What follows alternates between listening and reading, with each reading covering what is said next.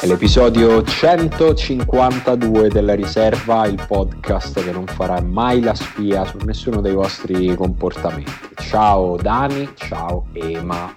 Ciao Simone, io invece faccio la spia, Emanuele sta mangiando. No. Sì, sta mangiando una cosa, infatti adesso lo sentirete ciancicare. Un po' disfonico. Mm, Che schifo. siamo sette in ufficio qui, eh. Aia. Eh, però è un ufficio, non è una casa. Eh, però siamo a cena. Però è una festa. Eh, È una festa, cioè se, se- se è una festa in ufficio, vale, eh, la classifichi come festa o come ufficio? Non è, eh, non è una questione di lana caprina questa. Quanto, quanto vi dà fastidio quando qualcuno usa questa espressione? A me molto. Eh, beh, un po' una questione di lana caprina. Moltissimo. Sì, non si rendono conto di, di dire una cosa così un po' cringe, un po' imbarazzante. Io devo E dire, di dirlo con la massima serietà. io non ci avevo mai pensato, ma adesso a questa espressione, ma adesso mi chiedo, esiste una lana non caprina?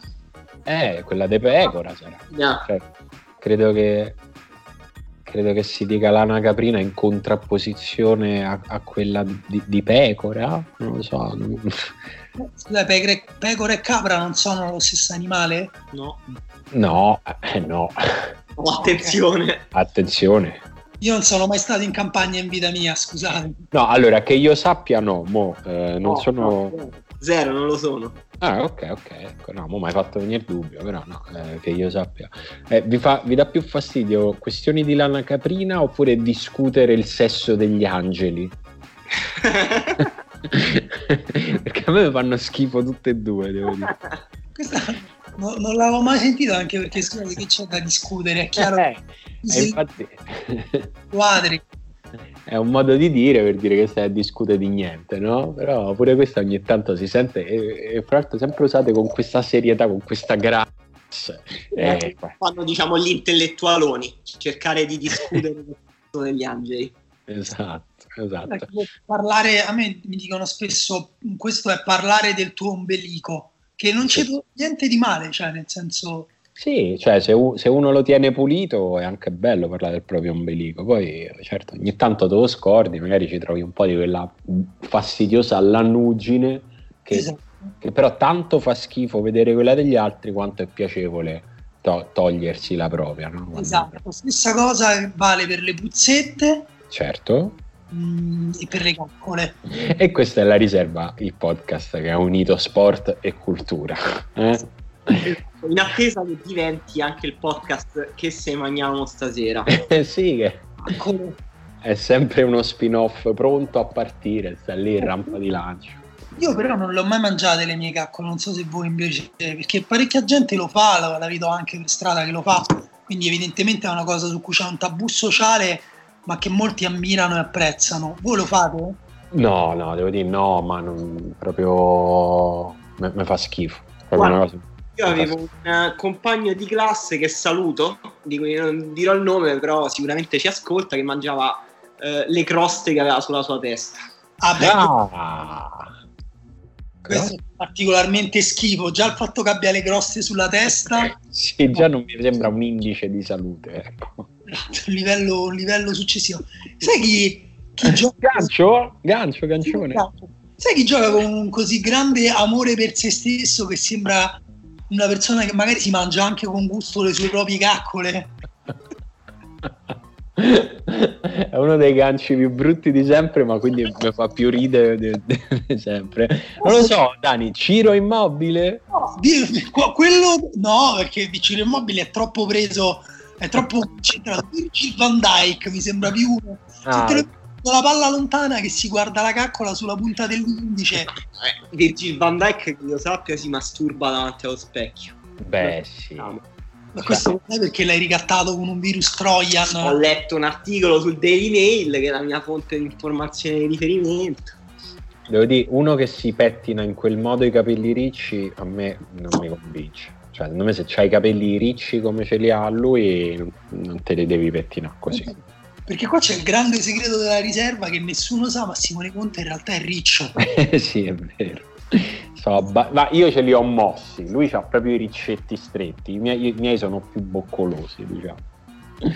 diciamo sì, Van Dyke uh, gio- gioca con un'eleganza e una classe che effettivamente che sembra facile per lui il gioco del calcio, anche se ricopre un ruolo che è tra i più difficili all'interno appunto di questo calcio iperatletico, iperdinamico, eccetera.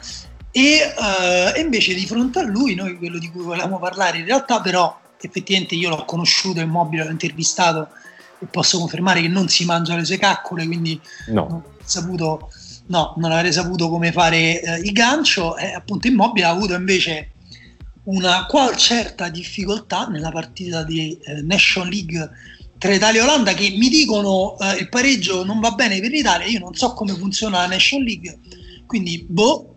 Eh, magari... Non va bene, non va bene per l'Italia. Dobbiamo vincere le prossime due partite. Per, eh, chiede se no? Ma niente, questa è la Nations League, è tipo cacca. Tu ambisci a questo eh, obiettivo finale che però nessuno conosce. Tu giochi queste partite, ti, ogni tanto ti domandi ma perché stiamo giocando? E, e, c'è qualcuno che ti dice sempre non basta, non basta, e quello forse sono le colpe dei padri.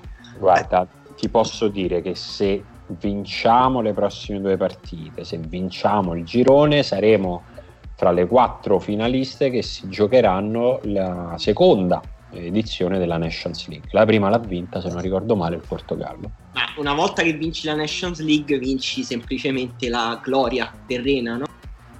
Scusa, avevo perso per un attimo, ho sentito solo gloria terrena. che se vinci la Nations League vinci solo la gloria. Ah, no? sì. Beh, c'è una coppa, c'è una coppa tra l'altro molto elegante, molto bella, molte incisioni, devo dire una, una bella coppa, purtroppo non gliene frega un cazzo a nessuno di questa coppa, però è bella, è proprio, se, se la cercate, se cercate Nations League boh, Trophy, fammi vedere, ah sì, vedi, ce l'avete davanti, la state vedendo? Eh, la sto aprendo adesso, sì. Ma è una bella coppa, guarda com'è elegante un po' sessuale. C'è eh? anche di un gelato, eh? E anche sembra un po' uno di quei parcheggi multipiani. È vero. Sembra un po' uno di quei grattacieli di Milano che ti piacciono tanto a te, Dani. No, non possiamo ah, parlare guarda, di Milano, Simone. eh, lo so. Lo Vero, Sopra c'è, c'è, un boschetto verticale. Questa se tu la lasci in cantina e ci, ci, cresce il muschio, poi a Milano... È un attimo. Lo puoi chiamare inforestamento. Vabbè, comunque a me piace. Io, è, è, un, è un gelato degli anni 3000 sì, eh. però per esempio appunto eh, c'ha queste parti interne che poi chissà cosa ci può finire dentro, magari le caccole. Però guarda che belle le incisioni, se vedi c'è una foto dove c'è Cristiano Ronaldo che se la bacia. Sì. Si vedono molto bene, queste incisioni mi piacciono molto. Adesso mi faccio fare un ciondolo con le incisioni della, della UEFA Nations League. Cristiano Ronaldo comunque bacerebbe qualsiasi trofeo, anche quello fatto nella, nel, nel, posto che fa i trofei, le medaglie, i timbri sì.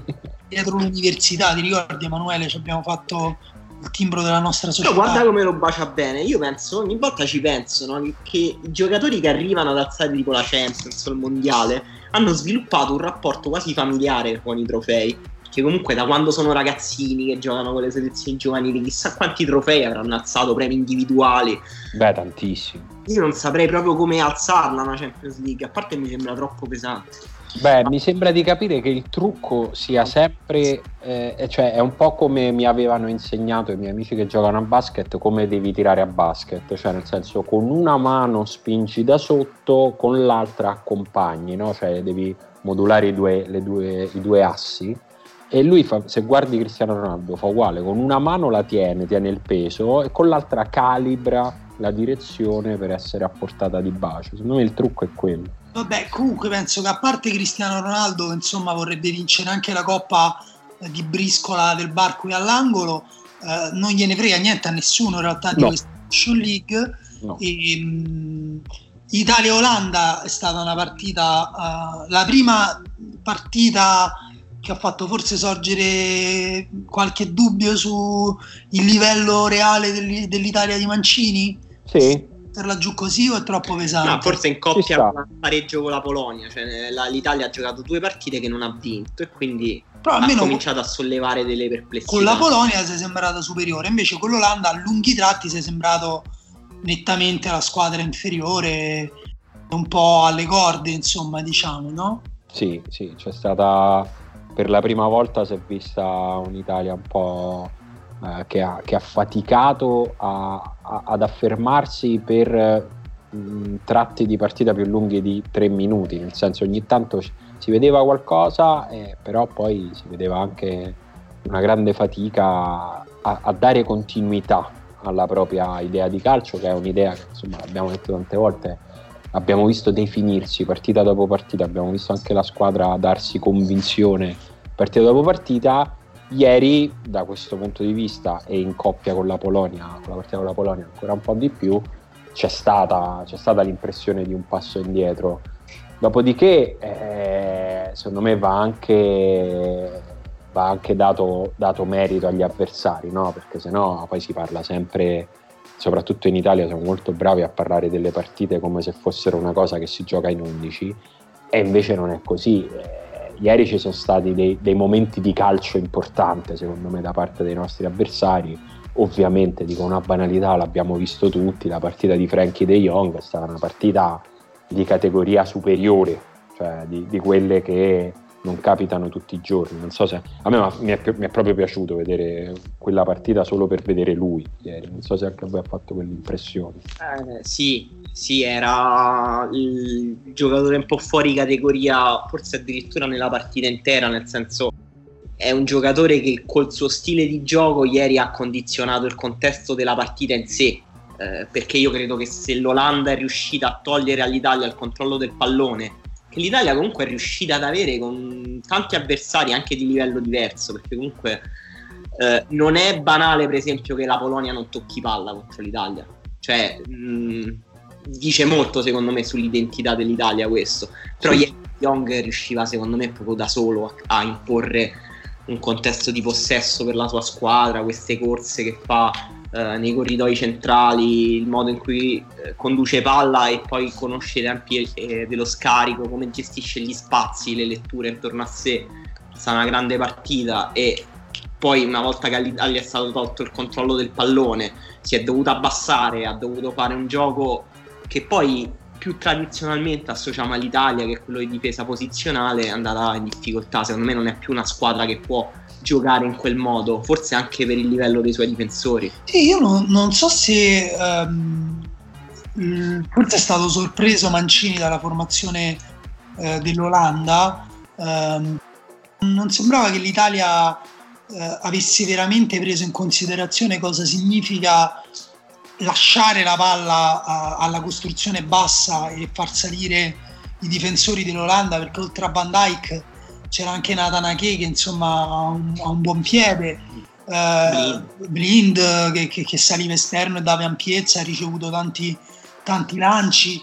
Um, perché comunque Immobile era diciamo in pressione eh, era sempre in inferiorità. E o saliva prendeva la palla di Young e saliva lui oppure saliva Van Dyke che è salito spesso oltre la linea eh, di De Jong con palla al piede proprio perché tanto non era pressato. E poi una volta che riesca ad andare sull'esterno, a salire per vie centrali, comunque tre centrocampisti dell'Italia in alcuni momenti, i tre centrocampisti centrali, Giorginio, eh, Verratti e Barella, erano troppo pochi. Erano troppo pochi, sono tre centrocampisti eh, piccoli, eh, per quanto Barella, Barella soprattutto, eh, Verratti anche ha delle qualità difensive di cui eh, si parla poco, Giorginio invece è quello poi che è più evidente che fatica, sono tre centrocampisti che difensivamente faticano a coprire tanto campo, faticano uh, a raggiungere alti livelli di intensità e, e, quindi soffri. Soffri anche con la difesa perché poi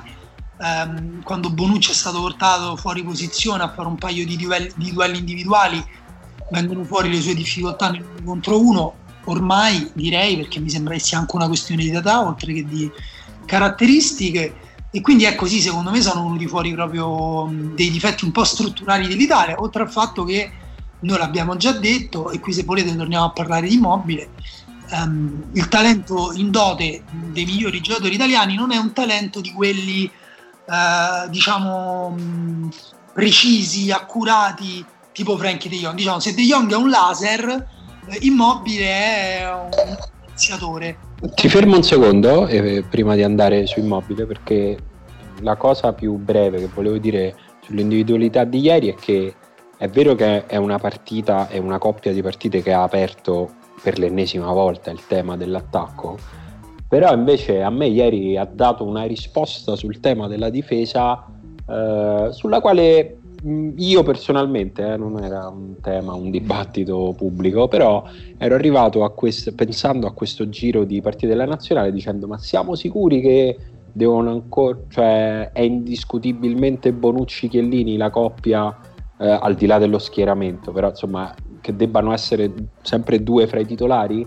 E la risposta è sì, cioè nel senso la partita di ieri mi ha dato una risposta abbastanza netta da questo punto di vista. Chiellini ha fatto una grande partita, eh, non me l'aspettavo sinceramente, o quantomeno mi ha, mi ha, fatto rimettere la domanda un po' nel cassetto per un po', perché era una domanda che mi era venuta spontanea pensando comunque al lungo stato di forma positivo di Acerbi, eh, ma anche a prendere in considerazione Mancini e invece in questo momento ieri ti hanno dato una risposta secondo me abbastanza chiara, no? Sì, pure per me c'è troppa differenza tra, tra Bonucci, Chiellini e, e, gli altri difensori italiani, anche se è vero che, che Bonucci in certe situazioni è, va in difficoltà. Però, però con Chiellini mi cioè. potrebbe sostituirlo. No, io, io, io, penso mm, Mancini non è quel tipo di allenatore, eh, però se pensate a un allenatore tipo um, Allegri, eh, non solo metteva in campo una squadra adatta quella, allo schieramento avversario, ma nella sua testa c'era anche un modo in cui la partita sarebbe dovuta andare, no? tipo che ne so, controlliamo il primo tempo, cerchiamo di non fare danni, vediamo come va nel secondo. Uh, io penso ci siano delle partite in cui l'Italia per forza di cose finisce a difendere in maniera più posizionale dentro la propria area e forse lì secondo me conviene puntare su qualche marcatore in più, ma anche Acerbi che non è non voglio fare di, quei, di quelli che esaltano Acerbi perché poi uh, anche lui ha dei difetti pazzeschi, a me non piace molto, ma ci sono anche altri giocatori invece se vuoi, che ne so, per esempio fare una difesa più alta e magari invece al posto di D'Ambrosio puoi mettere Izzo e puntare su una difesa a 3 stabile, uh, a parte che Izzo può anche scivolare leggermente a destra.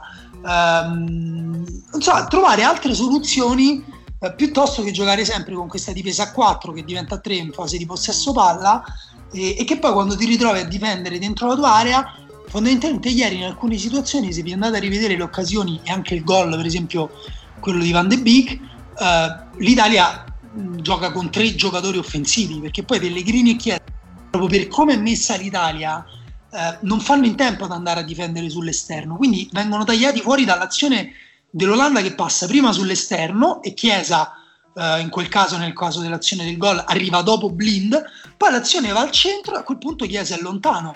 E, e quindi tu così giochi difensori in meno, quindi è un problema tattico ed è un problema anche di uomini. Uh, secondo me mm, andranno fatte delle scelte un po' più strategiche, cioè un po' più mirate alla singola partita. Poi non so se Mancini è, è proprio questo tipo di allenatore qua, però per me se vogliamo giocarcela con squadre che hanno un livello tecnico così alto, dobbiamo, dobbiamo fare delle scelte a volte un po' sì, su pro- 90 minuti. Il problema è che non, secondo me non riesci a, non puoi pensare in modo troppo strategico per le nazionali, nel senso è molto difficile poi, per esempio, l'Italia sappia giocare sia a 4 che a 3, proprio non, non puoi prepararle queste cose, cioè non hai per prepararle, penso. Uh, eh no, perché altrimenti per me per esempio un, un, un, difensore che dovremmo trovare il modo di far giocare sia per quello che ti dà col pallone che senza è Bastoni. Eh, esatto. Dove lo metti? Che, me, che, in un meccanismo un po' più decisamente più ibrido diciamo con la difesa a 3 eh, per me è un valore aggiunto grande per, ti, per quello che ti dà soprattutto col pallone. Eh, lo stiamo vedendo soprattutto secondo me la fine dell'anno scorso e l'inizio di questa stagione quanto Bastoni sia forse il miglior centrale difensivo italiano a impostare. Beh, lui, lui, ha giocato anche terzo centrale a destra, quindi... Eh, lui però, ha giocato pure a 4, però eh, lì devi... Parma. Sì, sì, però diciamo per fargli fare il terzino lì forse più a sinistra, il terzino eh, sì, puro. Però comunque, ripeto, sì, cioè, mh, dipende da tante cose. Secondo me, se ci fai caso, quando le nazioni cambiano modulo, spesso prendono prima di tutto in contropiede delle avversarie fai conto, prendi la Germania come ci ha fregato a noi nell'ultimo, nell'ultimo europeo. Uh, che si è presentata improvvisamente loro stessi con la difesa a 3 e insomma ci hanno mandato fuori giri e, quell'europeo di Conte dico. Però ecco un po' quello e un po' pure il fatto comunque che hai giocatori diversi secondo me non è che devi allenare più di tanto. Però vabbè stiamo, stiamo un pochino divagando. Uh, però si è visto ieri tra l'altro appunto che secondo me i talenti a disposizione in realtà permettono all'Italia di giocare un calcio più di transizione se non proprio di ripartenza, no? la velocità di Chiesa, di Barella, la tecnica anche di alcuni eh, inne- inneschi come quello che può essere quello di Verratti, anche Pellegrini per me ha fatto un'ottima partita potendosi muovere quasi su tutto il fronte offensivo e sì. avere dei giocatori davanti. Per quello che sta facendo Mancini su Pellegrini è interessante sinceramente, eh, anche in modo abbastanza inaspettato, però gli, forse gli sta trovando una, una posizione che è, più che una posizione, un, come dici tu, una zona di influenza eh, nella quale Pellegrini riesce a esprimersi. Poi ieri ha anche segnato che è, anche, è un po' un punto debole di Pellegrini, no? gli, si, gli, viene chiesto di segnare di più, ma al di là del gol ha, ha, ha fatto un, una buona prestazione non solo ieri. No? eh, per me rimane un problema di caratteristiche proprio dei giocatori, nel senso sia Immobile che Pellegrini che Chiesa, che erano il tridente di ieri, sono tre giocatori che proprio ti mandano fuori controllo la squadra, cioè ti, ti disordinano troppo la squadra e l'Italia non se lo può permettere perché poi si, si allunga, cioè io non ho eh, recentemente visto mai l'Italia così lunga come ieri, eh, e questo per me è, deriva pure dalle caratteristiche dei giocatori, cioè, eh, sono giocatori che partono sempre dritti, che vanno sempre in verticale. Eh, ieri per me è mancato tantissimo Insigne, che è l'unico che ha un talento associativo che si sposa bene col nostro centrocampo, più che altro. Cioè che crea delle ottime connessioni con Giorginio e con Verratti e forma quella catena a sinistra troppo importante per l'Italia, però non so se poi a un certo punto dovremmo parlare dello specifico di Ciro Immobile. Sì. Vai Simo. No, eh, ma sai, io sinceramente ho poco da dire su Ciro Immobile, nel senso che noi ne abbiamo già parlato di questa, di questa cosa. Eh, non ricordo neanche più se in riserva o se in gran riserva, però sento che è un discorso che abbiamo già affrontato e anche più di una volta. Eh, io mh, mm, sono abbastanza d'accordo, anche se mh, mm, ha un po' esagerato nei toni con quello che ha detto ieri Florenzi, no? Poi lui si è un po' lasciato andare, ok? Però non può essere che una partita nella quale Immobile si mangia un gol, perché si è mangiato un gol e ha giocato male, e poi ridiventa che Immobile è una pippa che non può essere attaccante della nazionale. E gli attaccanti che può avere la nazionale sono questi. E fra quelli che, so, che sono a disposizione per me è assolutamente naturale che Mancini decida di provare Immobile nella partita più difficile delle tre. Cioè è, è chiaro che a posteriori è molto facile giudicare come insufficiente la sua, la sua prestazione però secondo me allo stesso modo bisogna avere l'onestà intellettuale di dire che all'inizio di questo ciclo di partite nessuno ha alzato la mano per dire no, guarda, allora invertiamo a Immobile, fallo giocare contro la Moldova e metti Caputo contro l'Olanda. Eh, perché insomma, dopo è molto facile, no? Eh, sono anche diversi lamentele, se proprio vogliamo parlare di questo, quando Immobile non ha giocato con la Polonia. Tra l'altro, tra l'altro. Guarda, eh, io... Purtroppo la situazione, è, cioè nel senso, la situazione è questa, i limiti di immobile li conosciamo, sono questi, secondo me il suo rendimento campionato è così straordinario che non posso biasimare il commissario tecnico della nazionale per il fatto di provare a di continuare a provarci semplicemente per me cioè, il mio ragionamento è molto lineare su questo Guarda, io ho guardato invece con attenzione, l'ho anche riguardata stamattina la partita, proprio solo la partita di Immobile. Devo dire, secondo me ha fatto una buona partita. Ha, ha avuto quell'occasione al cinquantunesimo in cui ruba palla a Date Boer mentre va verso la sua porta e che quindi si ritrova da solo davanti a Siles e gli tira addosso e ha avuto un'occasione nel primo tempo in cui calcia ad off Silesen ha perso una palla nel primo tempo che fa partire una ripartenza di Depay che è bravo Bonucci a fermare, però a parte queste eh, azioni un po, più, un po' più grandi, secondo me ha fatto un ottimo lavoro anche in quello che non è proprio il meglio del suo gioco, che sono cioè le, le fasi di cucitura, di, di, conservazione del pallone. Um, però ha fatto tanti movimenti, secondo me alcune cose che Immobile fa con grande naturalezza le diamo un po' troppo per scontate. Contro l'Olanda un'altra difficoltà aggiuntiva che avrebbe affrontato anche Caputo è quella della linea alta, perché comunque è difficile giocare contro una linea alta con un giocatore poi come Van Dijk che ti recupera eh, quasi sempre, anche Nathan Ake ha fatto un recupero eh, abbastanza eccezionale su, su Chiesa che è uno, non so se Chiesa è mai stato cronometrato ma credo che sia uno dei più veloci sicuramente del campionato, ma forse anche in assoluto. E, um, e, quindi era una squadra che giocava con la linea alta ed era capace di recuperare all'indietro.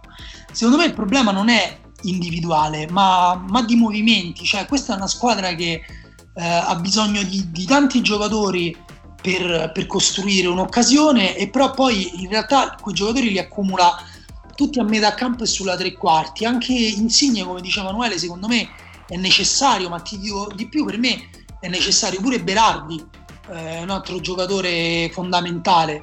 Però per me non basta una punta sola, secondo me si potrebbe anche pensare, per esempio, e questo si sposa con la cosa che ho detto prima, non ci avevo neanche pensato prima di dirlo adesso, però già che si parlava di un'eventuale possibile difesa a 3 fissa, potrebbe anche abbinare, sposarsi bene un, giocare con due attaccanti. Per me Caputo e Immobile possono giocare bene insieme, non tanto per caratteristiche, perché in realtà abbastanza simili, però Caputo è veramente incredibilmente intelligente nei, nei, movimenti senza palla e sono sicuro che non andrebbe a pestarsi piedi con Immobile, eh, che a volte invece viene incontro, offre l'appoggio, l'ha offerto pure ieri, quindi magari in quel caso Immobile offre l'appoggio e Caputo se ne va in profondità. Non sono così sicuro che a noi ci servano questi due giocatori esterni che rientrano. Sinceramente non mi pare che neanche lì ci sia questo talento che fa la differenza né nell'uno contro uno né tra le linee, eh, a meno che proprio da qui a, all'europeo Insigne e Berardi diventano due giocatori fenomenali, in quel caso sì. Però per ora secondo me dovremmo, cioè, si può rimettere veramente molto più in discussione tutto di questa nazionale e, e cercare magari anche una soluzione alternativa. Eh, però anche, secondo me anche questo è il bello delle nazionali in realtà, eh, che puoi rimodularle quasi all'infinito perché effettivamente i giocatori sono tantissimi. Sì, è vero, anche se io non sono così eh, drammatico sul voler rimescolare tutto, ma mi sembra anzi che proprio il, credo di essere d'accordo con Simone quando dice che la situazione delle punte è questa e alla fine ne terrei una proprio per questo motivo, cioè non mi sembra che ci sia addirittura un'abbondanza di scelte sulle punte, invece per me comunque c'è margine per, per lavorare anche di struttura, di collettivo, sui giocatori esterni.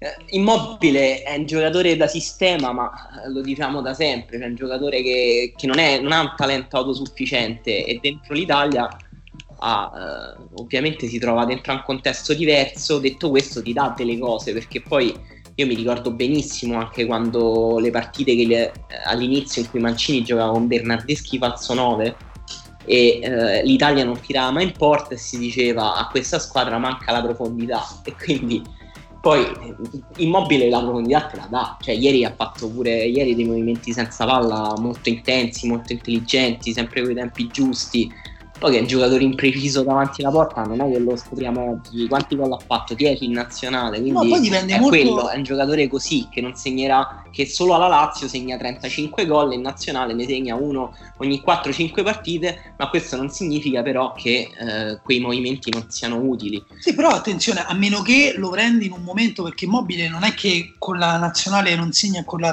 con la Lazio sì, perché cambia la maglietta, ma cioè, evidentemente c'è qualcosa sul piano della concentrazione, del feeling con i compagni e, e magari anche dell'intensità mentale che raggiunge lui, magari eh, dandogli più fiducia, perché poi lui la sua carriera è abbastanza lunga, possiamo dirlo, ha bisogno di avere fiducia nelle squadre in cui non gli è stata data fiducia ed è stato messo in discussione, è andato non male, malissimo. Quando invece è stata data fiducia è andato non bene, benissimo.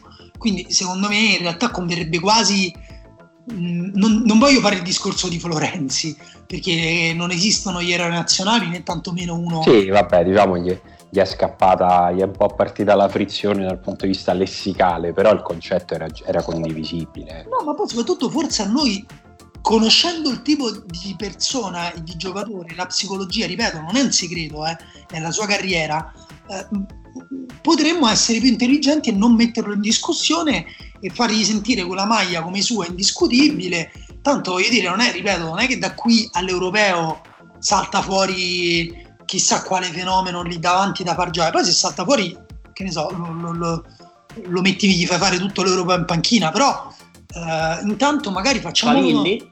Magari Favilli. Pinamonti? Non lo so, non, non ho idea, non ho idea. Paoletti? però io, io, credo molto nel ritorno possibile di Paolo. Il favoloso, che favoloso. Va bene, va bene. Comunque, insomma, questa è stata la. Eh, questo è. Questo è, questo è. In, uh, in, nazionale non è andata benissimo per Chiesa, che diciamo che è stato Chiesa più che non è andata benissimo eh, che però probabilmente potrà rifarsi molto presto, molto, ma proprio presto, tipo domani, prima del previsto, perché insomma era previsto che Pirlo gli desse un tempo di preparazione, di immersione all'interno in generale della, di una società nuova, di un, di un ambiente nuovo, ma proprio anche dal punto di vista tattico, però eh, a quanto pare invece c'è bisogno di Chiesa un po' prima del previsto, insomma non abbiamo detto, ma perché lo sanno tutti che Ronaldo è positivo al coronavirus eh, questo, e che Dybala anche non sarà disponibile per la partita di Crotone e questo un po' aumenta le possibilità di Chiesa, ma mi interrompo da solo, prima di andare sulla preview della prossima giornata volevo ricordare a tutti i nostri ascoltatori che è arrivato un, il secondo momento tanto atteso dopo la nascita del Patreon, perché anche questo in realtà ce lo avete fatto venire in mente voi, ce l'avete detto voi e noi con i nostri tempi rilassati, poi abbiamo risposto al vostro input, cioè vi potete finalmente prendere la maglietta della riserva. La eh? maglietta della riserva? Sì, Emanuele, la maglietta della riserva, il primo esclusivo capo di merchandise ufficiale del podcast che ha fatto innamorare dei podcast migliaia di italiani. Troppo? Quindi posso indossare la riserva finalmente. Posso indossare il mio amore per la riserva. Poi e nel cui io decidessi di non indossarlo, è una scelta. Cioè, sto esatto scelto di non indossare e di non esprimere il mio amore per sì, la riserva. Diciamo che da oggi il mondo si dividerà in chi ha la maglietta della riserva e chi odia la riserva. sì, mi piace, sapete che insomma Daniele è sempre sfumato nella, nella, nell'esprimere le proprie posizioni, ma questa volta ci sentiamo proprio di sposare questo approccio. Cioè, decidete se volete la maglietta della riserva o se vi stiamo tutti e tre sul cazzo. Questo è... Perché poi stiamo sul cazzo, non è un problema, però no.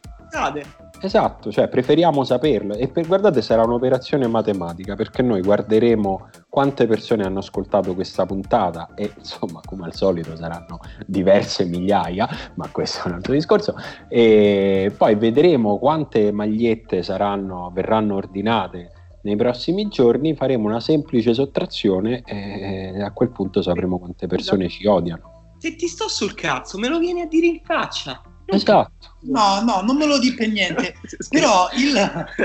Stavo scherzando. Il, il, punto è semplicemente um, che in questo mondo nessuno vi chiede niente in realtà, no? vi danno tutti gratis streaming, guarda, guarda una serie in più, gioca in più, invece noi vi chiediamo, non solo ci dovete ascoltare, non solo dovete seguirci su Patreon, ma dovete farlo con addosso la maglietta del... cioè, diventare veramente dei cosplayer della riserva. No, in, realtà no, diciamo, eh, l'unica parte non ironica eh, l'abbiamo fatta uh, un po' per, come dire, per, per eh, perché, perché non avevamo mai fatto niente della riserva. È un po' eh, ridicolo. Sì. Cioè, sono 150 puntate non abbiamo fatto neanche una penna, neanche una mascherina come quelli bravi a fare i podcast, eh, niente di niente, invece l'abbiamo fatta, noi non ci guadagniamo quasi niente, quindi in realtà non ce ne frega niente se non ve la fate, soprattutto sì. non iniziate a mandarci le foto in cui ci avete addosso una maglietta. No, no, Dio non voglia, Dio non voglia. A me mandate. Così, mandatele a Emanuele. Mandatele a me. A me, a me divertono, mi piace. No, scherzo, scherzo. Ovviamente anch'io le voglio tutte e ovviamente partiranno subito dei contest incredibili sulla pagina della riserva, sui luoghi più assurdi nei quali l'avrete indossata, che comunque saranno tutti casa vostra, visto che per quando le avrete ordinate ci sarà il secondo lockdown. Quindi esatto. Vabbè, guarda che sono dei posti delle case assurdi. Cioè, eh se tu cominci a soffermarti pure a pensare a casa tua, hai mai fatto caso a quell'angolo dietro al lavandino? È assurdo. Esatto, tra quello con la muffa. Esatto.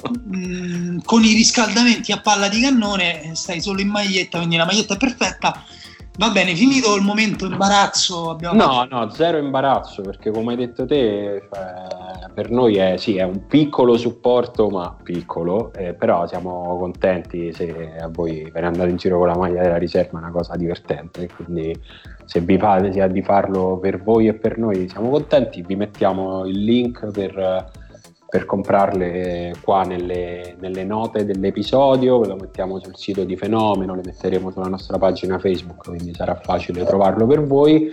E c'è un mesetto di tempo, cioè avete un mese, un mese per pensarci, dopodiché questa campagna incredibile di marketing chiude, perché poi a un certo punto le magliette le devono stampare, quindi prenderanno gli ordini per un mese dal sito al quale vi daremo il link e poi partono le magliette. Se vi va dai tutti. Eh, prossimo turno di campionato, velocemente, prima che Daniele ci saluti, che oggi ci deve lasciare un po', un po prima della fine della puntata, eh, è interessante, cioè si parte abbastanza col botto, eh, sabato, domani alle 3, Napoli-Atalanta. Vabbè, Napoli-Atalanta alle 3. Che è? Non mi sentivate più? No, no, ti abbiamo parlato così tanto sopra che non siamo neanche. Abbiamo fatto due discorsi paralleli. Sì. Fantastico. fantastico. Vabbè, ho capito che stiamo approcciando a Napoli-Atalanta, che forse è il vero big match del weekend. No, c'è il derby, però. Eh, tosta. So. Big eh. match tutti e due, dai. Eh sì. Eh, perché poi il Napoli arriva proprio bene e l'Atalanta arriva Benissimo. bene perché quell'Atalanta non arriva mai male a niente. L'Atalanta sta, arriva bene dal 2018, quindi. Diciamo appunto l'Atalanta ha già battuto molto bene una possibile competitor per lo scudetto che è la Lazio, eh, dovesse battere anche il Napoli molto bene, poi insomma in teoria in linea d'aria se consideriamo quelle dello scorso anno gliene restano due, e se no poi la prima parte di stagione è messa più o meno in cascina, uh, almeno per quanto riguarda per quello che riguarda gli scontri diretti verso l'alto. Vabbè, me spongo, vince il Napoli. Oh, ma com'è? Perché non lo so, ho questa impressione che Gattuso comunque sia abbastanza furbo da incartargliela sabato. Non lo so, eh.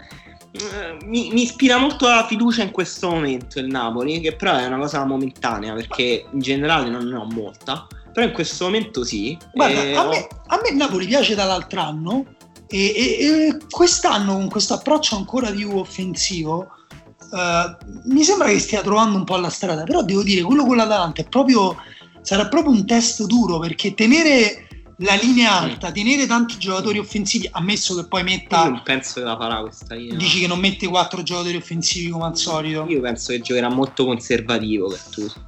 No, mm, è sempre piuttosto conservativo, però quando ultimamente ha giocato con Lozano da una parte, Insigne dall'altra, Mertens e, e Osimen titolari, eh, alla fine quando hanno la palla finiscono sempre per spezzarsi un po' in due e però per riversarsi con parecchi uomini nella metà campo avversaria. Secondo me fare questa cosa con l'Atalanta è un rischio pazzesco, è vero come dici te che potrebbe portare ad altri dividendi anche perché l'Atalanta è una squadra che, che, che o tieni lontana da, da, dalla tua metà campo oppure se può lei ti ci chiude tutta la partita. E quindi sarà secondo me una bellissima partita. Certo, eh, per fortuna giocano ad orari diversi, eh, però io dovrò scegliere comunque perché dubito che mia moglie eh, Emma mi farà vedere entrambe le partite. Non so bene come scegliere tra questa e il derby. Eh, perché devi scegliere? Eh sì, credo proprio che mi toccherà, credo proprio che dovrò, dovrò assentarmi per una delle due. No. Eh, voi quale? Non, non riesci a conquistare che ti guardi queste due e poi non guardi nessun'altra per tutto il weekend? Beh, sai, comunque io ho ancora in teoria una squadra del cuore che gioca il giorno dopo, che insomma ci terrei a Beh, guardare. Beh, Ancora però- queste evidenze medievali.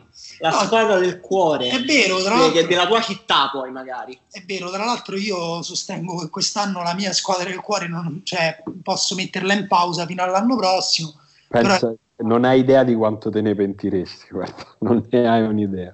Probabile, no, però tanto comunque non ce la faccio perché io in Perché realtà alla fine sei un sentimentale.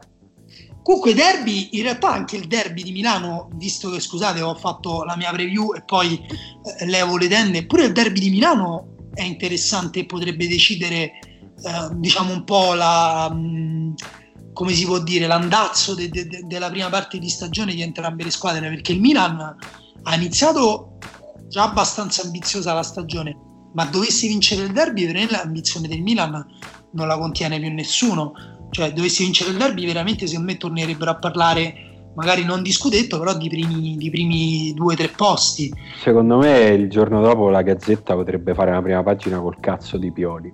Cioè sarebbe, sarebbe proprio forse un livello eccessivo di ambizione, ecco, mettiamola così. Helicopter Pioli? esatto, esatto. No, stavo cercando di... Stavo pensando agli indisponibili da, da tutte e due le parti, però alla fine devo dire che... Eh, L'Inter ha tanti assenti. Allora, l'Inter ha tanti assenti, però se io ti dico che la, formazio- la probabile formazione dell'Inter è Andanovic, D'Ambrosio, De Vrij, Kolarov, Hakimi, Brozovic, Vidal, Perisic, Barella, Lukaku, Lautaro, è assenti, ma è una squadra forte. No, è una squadra forte, eh, è una squadra dif- a cui in difesa forse manca un pochino Certo. no? Però Bastoni c'è, Bastoni è disponibile. Sì, sì, infatti, infatti vedo che Conte ha molta fiducia in Kolarov come centrale di sinistra. Eh, secondo me dopo sto derby gli passa se lo mette da titolare, però... Ah, previsione? No, così, era un secondo me buttato. Una sensazione? Una bad Bravo. vibes? Era come una sensazione, come un, un odore, come un, no? Un, un- un- fumo? un sentore, un sentore. Dani, c'è qualche, qualcos'altro su qualche altra partita che ti sfizia prima di liberarti?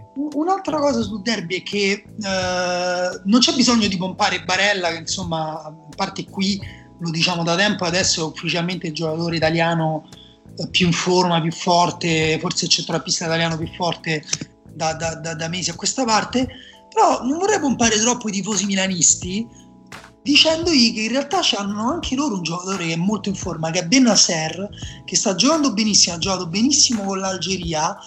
E insomma pure il Milan inizia a avere dei giocatori che sono saliti tantissimo di livello rispetto a- allo scorso anno. E per me quello scontro sulla fascia sinistra del Milan, Hakimi Teo Hernandez, per me quello da solo è uno scontro a livello delle partite di Premier League, cioè che, che dici la Serie A in alcuni aspetti, in alcuni momenti, in alcune partite è tornata a livello del miglior campionato d'Europa. Secondo me quello scontro lì è effettivamente uno scontro tra due dei più forti giocatori esterni al mondo in questo momento e quindi forse ho cambiato idea sa mi guardo il derby. Sì, dovendo scegliere mi guarderei il derby anche io, devo dire. E niente, per il resto io vi saluto e Va bene Dani, e noi ci, ci sentiamo lunedì, io ti auguro comunque di trovare il modo di riuscire a guardare tre partite, cioè Napoli-Atalanta, il derby e poi così di straforo la Roma domenica sera, magari fai una cena molto pesante così fai addormentare le altre persone a casa tua e te guardi le Roma-Benevento. esatto, devo mettere il Valium nel... Eh, eh, una dose leggera ovviamente, senza, senza creare problemi di salute e poi lunedì ne parliamo. Va bene, fatemi sapere se volete che vi mando per una persona che incontro per strada, gli posso dire di venire a finire il podcast, ad esempio con voi. No, no, dai, adesso tanto siamo, abbiamo le domande, le risposte dei nostri ascoltatori. Arriviamo in fondo in due a questo Ce la fate in due, non è che c'è un Marco Dottavi dietro la porta che entra mentre... No, ma te pare, dai, dai, basta con questa storia di Marco, poi ci fai rimanere male, dai. Eh, non so... giocatori che lo chiedevano, non vorrei... Vabbè. No, non so se Emanuele mo, eh, ne approfitterà per far diventare quest'ultima parte il suo ennesimo podcast, cioè da, domani mi trovo sull'iTunes Store risposte un po' di, di Emanuele Atturo. Però... Guarda, io stavo. Grande idea questa, questa. Questa è una bella idea. Io avevo paura che voi mi sgamaste, che io stessi facendo un po', tastando il terreno per un possibile post- podcast sugli oroscopi. Ma non è così. Non è... Vabbè, ciao, ciao Dani. Salutiamo Daniele visto che sta introducendo il tema. Ciao Dani. È andato, Daniele è andato. Ok, ok. Però è è un tema sensibile, un tema che interessa, possiamo dirlo, al 99% della popolazione italiana e interessa forse più del calcio, gli oroscopi. Guarda, eh, sì, purtroppo sì. Eh, devo dire che io adesso mi sono un po' moderato su questo tema, cioè sul tema degli oroscopi, perché comunque ho dovuto constatare un po' perché diciamo invecchiandoci si modera, si, si, si, tendono a prendere più in considerazione le sfumature e cosa porta le persone a fare determinate cose, ci si immedesima un po' di più. E un po' perché comunque nel corso degli anni mi è capitato sempre con sorpresa di vedere persone che stimo, che reputo intelligenti, comunque insomma con una sensibilità affine alla mia, comunque essere sempre un po' incuriosite da dall'oroscopo, ma la mia posizione, diciamo, storica sull'oroscopo è che avrei messo in carcere chi li scriveva e in un ospedale psichiatrico chi li leggeva, cioè io partivo da questo. Mi sembra una posizione morbida. No, poi, poi mi sono ammorbidito, adesso non la direi più questa cosa, però l'ho sempre pensato sinceramente, cioè per me è una de, delle grandi spie della follia del, de, del genere umano, cioè è una cosa che ho sempre trovato irricevibile da ogni punto di vista. Un tuo caro amico viene da te e ti dice ho letto il tuo oroscopo o di questa settimana ti dice questa cosa e te lo dice mezzo serio, mezzo ironico, tu che gli rispondi? Uh, devo dire che non capita perché più o meno lo sanno tutti che mi dà fastidio eh, però quindi con, con, gli amici non mi viene in mente, però è capitato con dei meno amici, conoscenti così, gli dico sempre che non mi interessa, cioè cerco di non farlo in un modo sgradevole. Dopo arrivano a uh, bussarti alla porta quelli che dicono di essere di Acea per cambiarti sì, tipo, ma tu lo sai che spendi 0,4? Sì, guarda, non mi interessa, voglio pagare di più, va bene? Questa è la mia, la mia risposta. E sì, proprio non, non, riesco a relazionarmi con questo tema e mi devo sforzare per non essere spiacevole con chi invece dà, un, dà importanza all'oroscopo. Tu invece, ma parliamo di te, non parliamo di me. No, ma io no, a me non, non interessa e non sinceramente proprio non riesco a trovare un fascino in questa cosa anche se non mi disturba, nel senso io penso che un po' di pensiero magico che attenui il materialismo nella vita sia un po' necessario, sia risponda a delle esigenze un po' profonde di noi che, che, che non mi sento di, di negare, insomma. Ma eh, figurati, sì, sì. Eh. Alcune volte è pure divertente in realtà, cioè è proprio divertente, le... è sempre divertente leggere una persona che si sta rivolgendo a te perché gli oroscopi sono, sono scritti no? a livello pronominale io-tu. Vero. La cosa io-tu effettivamente sempre, ha sempre un potere un po' incantatorio, no? Mi stai dicendo qualcosa che ha a che fare col futuro. Il futuro, lo sappiamo, non, non possiamo leggerlo, e Io... Tony, il mio oroscopo è stato stravolto dall'avere dal 29 luglio 2015 una bambina nata il mio stesso giorno.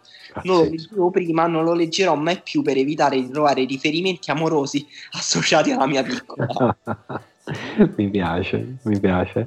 Eh, tipo, sesso friccicarello. Eh. No? Cosa?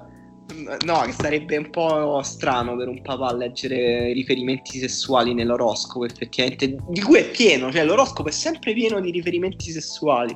Beh, sì, sì, diciamo, ci stanno sempre il sesso e i soldi o comunque la fortuna lavorativa sono i, i grandi classici, diciamo, del, de, dell'oroscopo. E io devo dire che la cosa che mi dà più fastidio è quando invece persone che partono con il non ci credo, però poi buttano lì un oh, eppure oggi ci ha preso, eh. Quello mi fa esplodere il cervello, cioè, quello proprio mi fa venire voglia di rompere degli oggetti. Sì, questo, questo è abbastanza assurdo. Eh, però penso che eh, poi se, se l'oroscopo ti riesce a persuadere, condiziona in qualche modo le tue azioni. Sì, forse sì. E, ehm, non lo so, non lo so. No, infatti per me non ci sarebbe niente di male se fosse una cosa nella quale le persone non devono spendere soldi. Cioè, a me la cosa che, che fa dispiacere è quando diventa una truffa, come spesso poi è, è quello che mi, che, che, che, mi fa un po' più arrabbiare quando le persone, anzi, sono persone che ci si rovinano proprio, ma anche senza arrivare a quello. Però vabbè, eh, leggo qualche commento, dai, prima di diventare antipatico. Antonio dice: oh, Con l'oroscopo ho lo stesso rapporto che ho con le strategie di Lotito, estrema diffidenza. Antonio mi sa che è il tifoso della Lazio, perché se no non hai tutto questo interesse forse nelle strategie di Lotito. Invece Angelo dice: Paolo Fox all'inizio dell'anno. Uh, se dice cose belle mi prende bene e questo già lo capisco di più no? cioè il, accompagnare un wishful thinking a, a Paolo Fox, sostanzialmente. Sì, ci sta. E... Il rapporto limitato all'oroscopo della gazzetta che leggevo solo al sabato mattina mentre facevo colazione al bar, ai bei tempi ante-covid. Eh, Antonio beh. dice: Ho attorno sempre più persone che credono all'oroscopo e non riesco a non prenderlo come un ulteriore segno di questi tempi eh, fuori di sesto dove la scienza è relativizzata e l'imbarbarimento culturale avanza, d'altro canto come posso non credere Rob Bresni ogni volta che dice che questo momento di transizione non devo combatterlo, lo devo sfruttare e me lo devo godere. Io mi associo a Antonio sul fatto che mi sembra che sempre più persone attorno a noi mh, mm, siano interessate all'oroscopo, cioè mentre a vent'anni mi sembrava una cosa di mia madre, eh, adesso mi sembra una cosa della mia generazione, ma forse anche per il fatto che eh, la mia generazione adesso ha un po' madre. Eh, sì. un po'. Sono entrambe le cose vere, secondo me. E, però io lo leggo più che alla, all'antiscientismo, che mm, non lo so, non lo legherei tanto all'oroscopo, lo, lo, legherei piuttosto a un senso di horror vagui della nostra generazione a una, un senso di precarietà che ti porta poi ad appenderti a qualsiasi narrazione, specialmente se pensi abbia un potere autoaberrante. Eh sì, boh, sì scusa, stavo pensando ancora alla cosa mi, ero intoppato sul fatto che dicevi è che adesso noi abbiamo l'età di tua madre, forse a un certo punto, a una certa età ti, ti, ci appoggi un po' di più per un po' di fatica proprio di vivere, però in realtà, boh, vabbè, non lo so, non, mi, non voglio avventurarmi in luoghi comuni. Eh, Andrea dice non ci credo e non lo leggo, sono tutte baggianate, il che è tipico per un capricorno. uh, si scrive oroscopo, si legge assistente allenatore di Domenech, scrive Cosimo. Sì, Domenech è stato citato più volte in, uh, nelle vostre risposte. Daniele Garritano dice solo l'oroscopo di Calcutta. Calcutta fa un oroscopo? No, c'è la canzone che si chiama ah, Oroscopo. certo. No, no, scusa. No, no, no, no, no, la so, la so, mi piace pure tanto. Mo non stavo pensando alla canzone, però sì, certo, super. Ehm, Giampaolo dice: Fingo di non crederci, ma poi se ne leggo uno brutto mi mette un po' di cattivo umore. Uh, Giovanni dice: L'oroscopo di Bresni sembra fatto da un astrologo che ha pure una laurea in giurisprudenza, non dice mai un cazzo, ma lo dice bene. Allora, l'oroscopo di Bresni per me è un oggetto narrativo eh, che mi ha messo un po' in fuorigioco, nel senso io sono un appassionato, affezionato lettore di internazionale, abbonato da sempre più o meno. Tutte le persone che conosco più o meno amano o hanno amato l'oroscopo di Bresti che a me non mi ha mai detto niente, mi ha sempre annoiato in un modo incredibile e non capisco il perché. Non lo so. Eh, non lo so. Anche a me mi annoia molto e mi sembrano... Mi se- perché l'oroscopo, il fatto gli oroscopi sono tutti esercizi di stile. Certo. Però il fatto è che Bresni rende troppo evidente il fatto che sia un esercizio di stile. C'è uno sforzo troppo grande, non c'è nessun mascheramento nella sua arte. Quindi mi Sì. disturba. Forse è quello. Ehm, Cesare dice come tutti toro, cuspide, ascendente gemelli, non ci credo. Credo però che gli oroscopi alternativi tipo Bresni portino addirittura male. Non escludo che siano proprio le sue scempiaggini new age motivazionali ad aver causato il covid.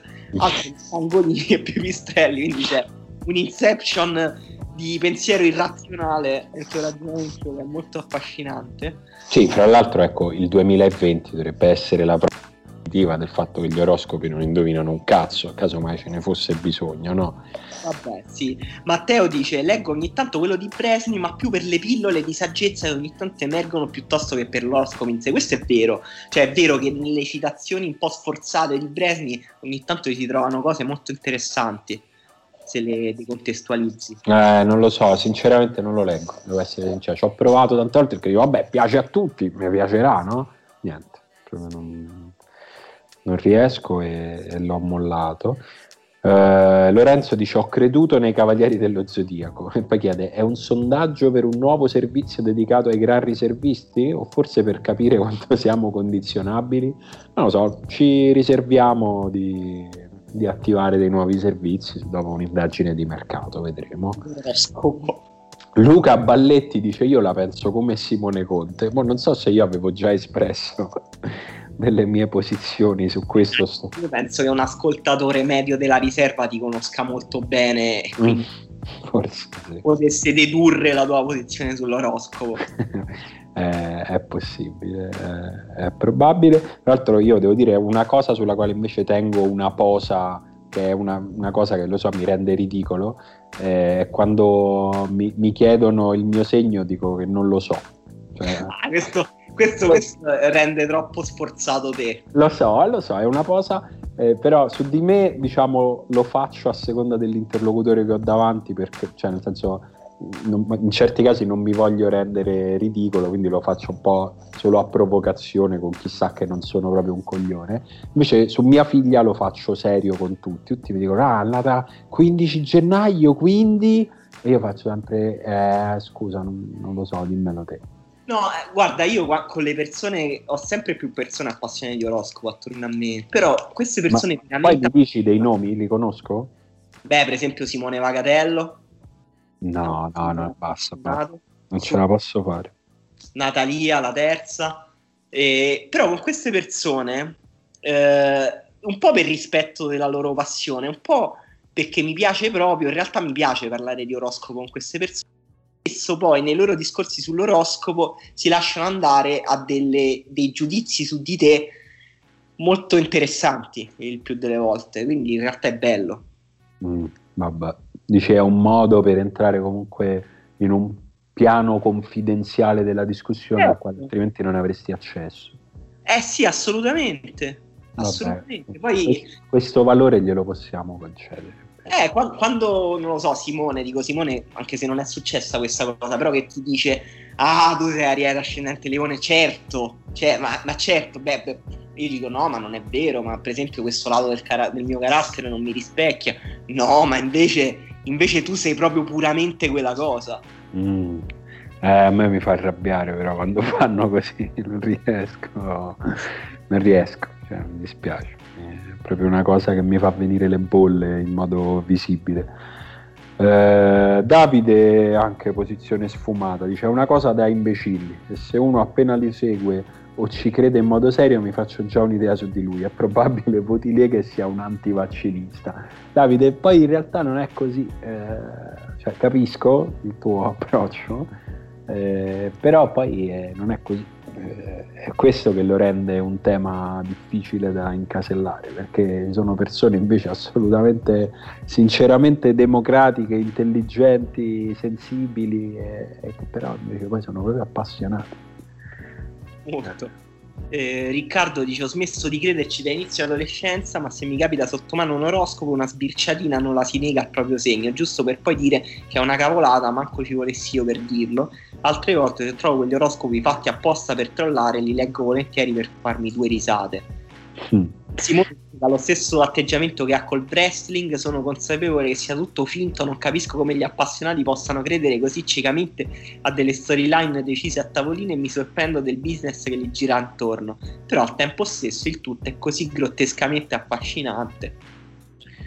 C'è Benedetto Greco eh, che dice più o meno ho lo stesso rapporto che ho con quelli che mettono la mascherina sul mento. Eh, devo dire, Benedetto, una brutta piaga lo ricordiamo a tutti, anche agli ascoltatori della riserva, che se non coprite il naso è come non metterla.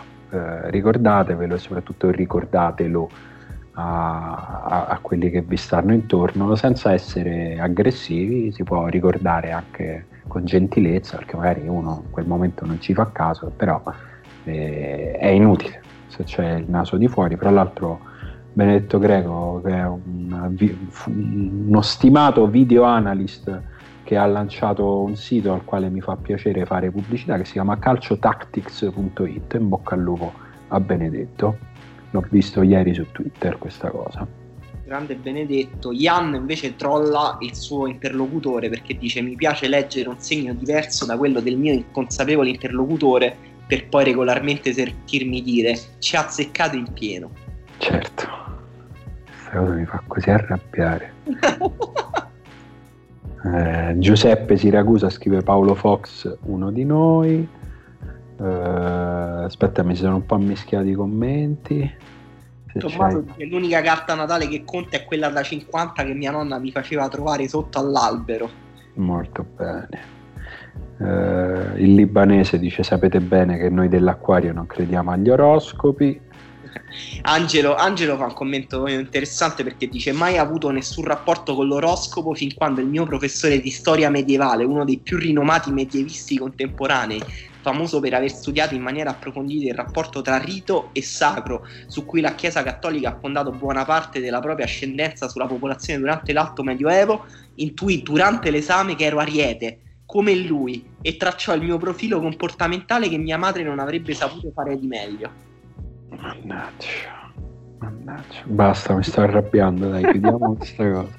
Non riesco. Leggo mi... questo Fran che il nostro grande ascoltatore dice: L'ho disprezzato e minimizzato per anni prima di scoprire che apparentemente il mio segno, cioè l'acquario, dice molto su di me cerebrale perfezionista, quasi anaffettivo. Poi ho ascoltato problemi di Jonathan Zenti che spiegava l'origine dell'oroscopo come preistorica narrazione dei cicli della vita umana. Ora continua a non interessarmi, ma lo rispetto. Sì, sì, è la posizione verso la quale sto cercando di spostarmi io con fatica, ma sforzandomi di avere apertura mentale e soprattutto rispetto per le persone che ci, in qualche modo ci credono, ne sono interessate. Anch'io ho ascoltato con uh, curiosità quella parte della, di quella puntata del podcast di Jonathan, tra l'altro come al solito consigliamo a tutti, si chiama Problemi. E e però sì, è una cosa che faccio con fatica, è una cosa sulla quale mi devo, devo combattere contro tutti i miei proprio pregiudizi. Proprio, ho dei giudizi molto netti ed è difficile scalfirli, cambiare delle posizioni molto nette a 36 anni. Ecco. È difficile, difficile, molto difficile. Mi arrabbio in fretta. C'è bersaglio preferito di violenti attacchi nella mia fase di razionalista amante della polemica vi rimangono strascichi di odio malcelato ad ogni affermazione del tipo sei un toro? Allora ecco perché sei così, inserisci tratto di personalità a caso. Eh, ti capisco, ti capisco, è, è inutile fare finta, fare finta che, non sia, che non sia così. Eh, ma io la chiuderei qui per oggi, che dici? Cioè, avevi qualcos'altro a portata di, di, di occhio? No, io, io pure la la, la, la chiuderei qui. Mi, mi, scuso per la GIF un po' volgare che ho messo. Eh, qualcuno dice che è un po' riciclata, un po' derivativa, no? Riciclata? Eh, guarda, Claudio ha scritto. No, può essere un po' volgare, può essere un umorismo poco sottile, però. Ah, un, po' volgare. Film, un po' volgare, però sì, infatti cioè, non, non bisogna giudicare bisogna giudicare la scimmia in caso. E, no, Claudio ha scritto questa GIF l'ho vista film di Austin Powers. Al okay. tempo le chiamavano MP4 e giravano su piattaforme del tipo VLC o Windows Media Player, che nostalgia. Tra l'altro sì, un, hai aperto un abisso di nostalgia che avevo rimosso, dei mini filmati che mandavano. E Gabriele Serafini punta un po' il dito e dice, si iniziano a svelare le fonti di Emanuele Atturo? Ah, interessante. Ma... Che, forse, forse Gabriele, scrivimi in privato. occhio, occhio, perché, perché un attimo. E prima di salutarvi vi ricordiamo che abbiamo un Patreon, che è una piattaforma sulla quale ci potete sostenere e potete avere in cambio dei contenuti extra oltre alla puntata settimanale che continua a essere gratis ovviamente per tutti e continuerà ad esserlo finché eh, faremo tutta, tutta, questa roba qui che si chiama la riserva e tra l'altro proprio oggi è uscita la newsletter eh, nuova che è una delle cose che ci piace fare per chi ci sostiene. Quindi se volete entrare in quel giro lì potete venire su Patreon eh, abbonarvi e avrete accesso ovviamente non solo a tutte le cose che faremo da ora in poi ma anche a tutte quelle che abbiamo pubblicato fino adesso che iniziano a essere un po' fra l'altro ci sono diversi episodi della newsletter, ci sono una quindicina forse di episodi di Gran Riserva, insomma cioè, se, se, vi piace quello che diciamo di qua, di là c'è, c'è altra roba, come dicono gli spacciatori fuori dalle scuole. E, Ema, direi che per oggi ce ne possiamo andare. Va bene Simone, allora ci sentiamo lunedì per Gran Riserva. Sì, per Gran Riserva. Basta, non mi va più. ciao. ciao.